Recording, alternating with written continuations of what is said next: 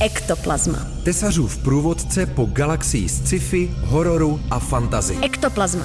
Z vnějšího vesmíru až na dno pytle s Antonínem Tesařem.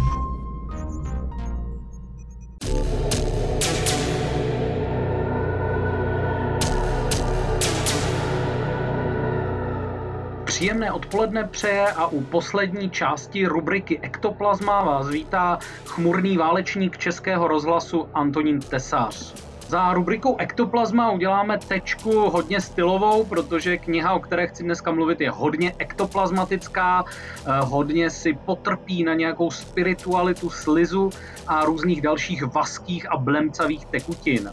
Je to eh, román Alistara Renýho Chmurný válečník.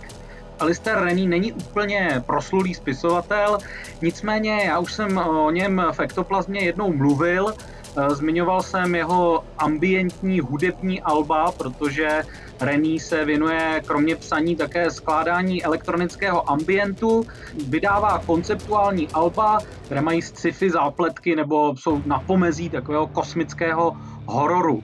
Rennie natočil i hodně ponurý soundtrack právě k románu Chmurný válečník a ukázky z něj právě slyšíte eh, v podkresu dnešního dílu. Ektoplazma. Kniha Chmurný válečník je řazená do žánru New Weird Fantasy, což je vlastně směs New Weirdu a fantasy literatury.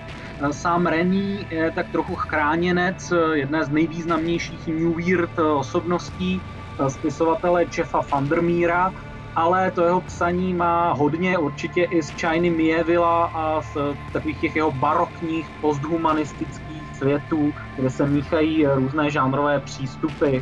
Chmurný válečník je naopak docela hodně usazený eh, v nějaké fantasy tradici, hodně odkazuje na Roberta E. Howarda a eh, žánr Sword and Sorcery, eh, zároveň ale na něj odkazuje dost osobitým způsobem. Ta kniha trochu vypadá jako kdyby China Mieville a další autoři New Weirdu spolu hráli hodně divný dračák.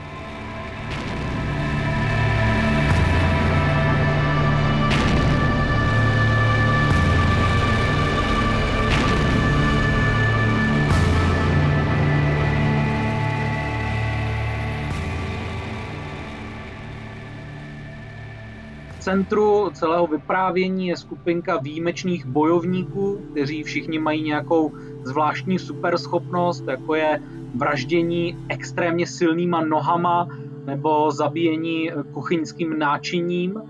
Kromě toho jsou to ale všechno pudoví zabijáci, pro které je vraždění v podstatě na potkání hlavní náplní a smyslem jejich existence.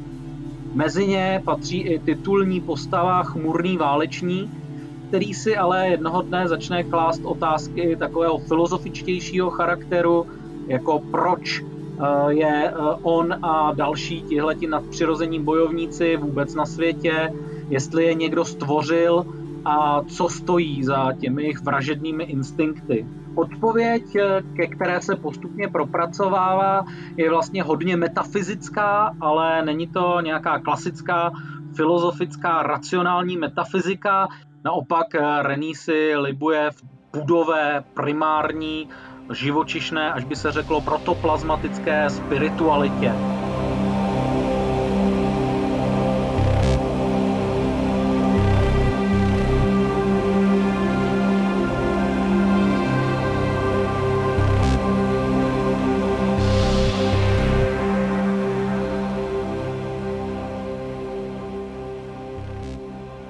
To je taky důvod, proč ten román dráždí část milovníků brakové fantasy.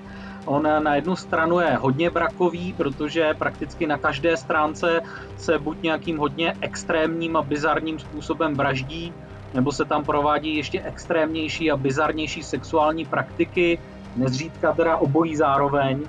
Takže e, na jednu stranu je to taková braková čvachtačka, Eh, na druhou, ale ten román rozhodně není nějaká čistá zábava nebo provokace.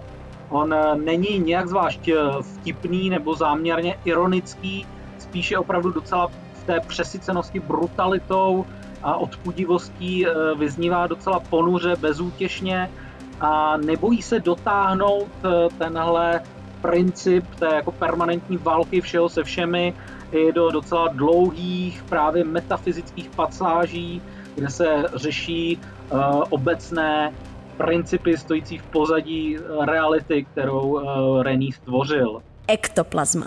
V jádru je to teda něco, co má kořeny v klasické Sword and Sorcery, zejména v tom podání Roberta E. Howarda, akorát je to přifouknuté a zmutované těmi eh, postupy žánru New Weird, takže i na poměry velmi kvalitní současné literární fantasy je to celkem výjimečné a originální dílo. Tímhle doporučením tedy pro dnešek končím. Loučí se a do ektoplazmatické pralátky se rozpouští Antonín Tesař na rádiu Wave.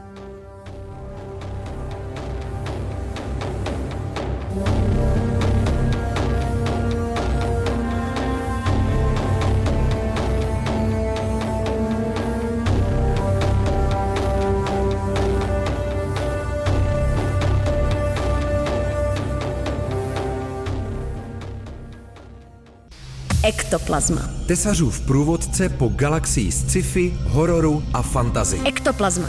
Z vnějšího vesmíru až na dno pytle s Antonínem Tesařem.